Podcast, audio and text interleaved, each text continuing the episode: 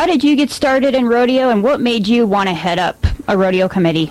You're right. Our Crago's names, we've been around here for generations around this area, and I've always been involved with rodeo, and kind of what got me involved with the Black Hills Roundup is we started going to a bunch of ranch rodeos, and 9 years ago, this is our 9th annual ranch rodeo coming up Saturday, but we started going to a bunch of them with some friends of mine, and we just decided it'd be fun to maybe see if we could include one in the Black Hills Roundup, and so we took that step and started that, and then it's just progressed from there, and I got on the executive committee, and now I'm chairman.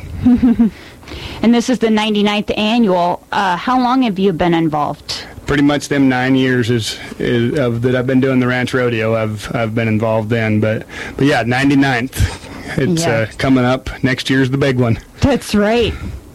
And I just read on Talk. Then I just listened on Talk Rodeo that you're going to tear out those grandstands on the side and build new ones.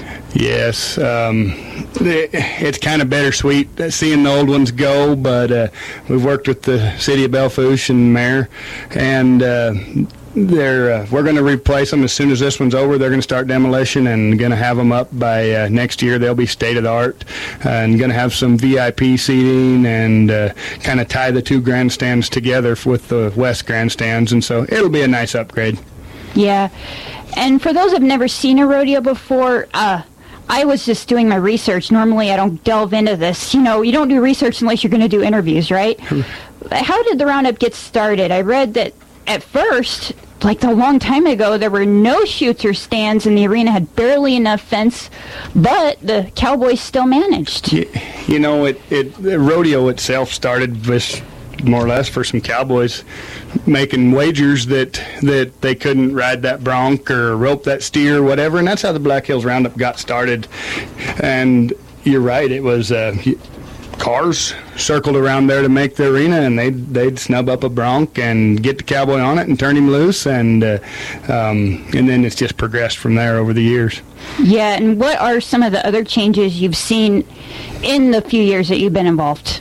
Oh, you know, it's for our committee and ourselves. It's all you gotta keep progressing. And last year we moved to four perfs, and that was kind of stuck out on a limb, but it was a good move, and it went over good. And you know, there's always progressions you got to keep moving forward to. Yeah, and I think we are planning to broadcast those four perfs right here on KBFS. Yes, ma'am. Yeah.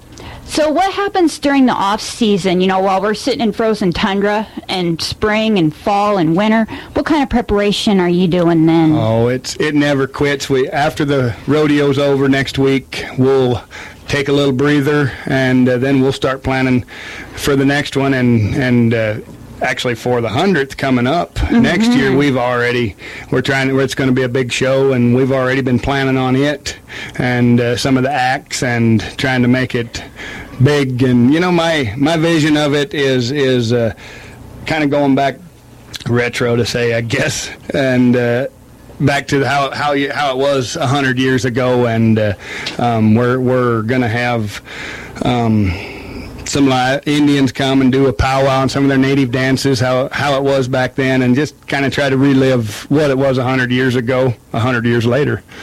Are you doing relay races too, they do, or are you going to? We haven't finalized that quite yet, but we'd like to, and it's without having the track around the arena how it used to be, that it kind of limits us, but we're having miniature chuck wagon races are coming in. They race through the arena. The one-armed bandit, a specialty act, which is pretty cool, and it's going to be huge. Mm-hmm. And before I forget, who are your stock contractors? Hank and Lori, Franzen and John. Powder River Rodeo, this will be their 30th year with us. They've been with us a long time, and you know, they got outstanding stock, and look forward to seeing what they got this year. They're always breeding their breeding program and just always bringing new horses up, and so should be good this year. Yeah, and for those that don't know, horses like to buck. They're not forced. No, a lot of people think, you know, it's that you're hurting animal. They're bred to do that. It's no different than any horse or bull, whatever, but they're bred to do it, and if they don't like to do it, they don't do it. Yeah, you know, and just put a flank on them, and it just tickles them more or less, and to make them buck. Yeah. If you just joined us, we're talking with Clay Crago, chairman of the Black Hills Roundup. Now, the Black Hills Roundup earned a spot in the Pro Rodeo Hall of Fame. How does it feel to receive that honor? You know, it's pretty awesome to only have, I think there's 15 rodeos in the Hall of Fame, and us to be included in them. Mm-hmm. And it's the Black Hills Roundup Committee, and in my mind, and it's not just the current committee, it's 99 years worth of committee and people putting their hard work and dedication into the Black Hills Roundup to make it what it is today. Yeah. You started Shoots for Charity. I read about this on the website. That was back in 2010. Can you explain more about that program? I can. You know, it's a group of ladies that they take people will send in or whatever if they might need some help, and they have fundraisers, and they try to keep their money local and give it to people to help them out when they had sickness or an accident, or, you know, just in their times of need. And it's an awesome organization. So it's similar to what the Crisis Fund does, you know, the Justin Cowboy Crisis Fund? It is. It's real similar to that, except local. Like, right. They just try to keep their money more local and just help out local people that help us out with Black Hills Roundup. Yeah. And come buy tickets and that kind of stuff, you know. One thing that folks might be interested in discussing, it's kind of unique. When I read about it, it felt unique to me. The cattle drive. That just sounds like fun. You know, this is our 9th one, and that's kind of come hand in hand with the ranch rodeo. We started it with the first ranch rodeo 9 years ago, and it's just progressed from there. And we trail them right down Main Street, and we'll come right up Elkhorn with them and down Main Street and to the rodeo grounds before the ranch rodeo, 3 o'clock on Saturday. We'll be doing that, and we usually bring in, you know, it's just mainly our stock for the ranch rodeo, and then I got a few big lead steers, longhorn steers, mm-hmm. that we bring with them. And next year, though, it's going to be big. I got 100 head of them longhorn cows at home, and we're going to trail them kind of like John Wayne and the Cowboys did. We're going to trail them right down the highway and come to Belfouche with them. So like a reenactment. Yes, ma'am. And you got the parade. The parade is it's huge, and I think there's like 118 entries this year, last I knew. Wow. And it's, you know, the parade route's changed this year. It's going to start up by the football field, mm-hmm. and come down Elkhorn because of the construction up here, and so that'll be a little different, but it'll still be good. It'll end right down here where it always does. Yes. And for those that don't know what goes on at a rodeo, you have the main shows, which are called the performances, which mm-hmm. you've got 4 of them.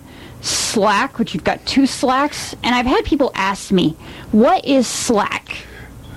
Well, actually, the slack is, they changed it on us, the PRCA did. It's all going to be Saturday instead of having 2. And slack is the overflow of the timed events, because we only take a set number of contestants during the performances. Mm-hmm. So slack is the overflow. So they come that morning, and they'll barrel race, steer wrestle, team rope, and dog steers, or calf rope.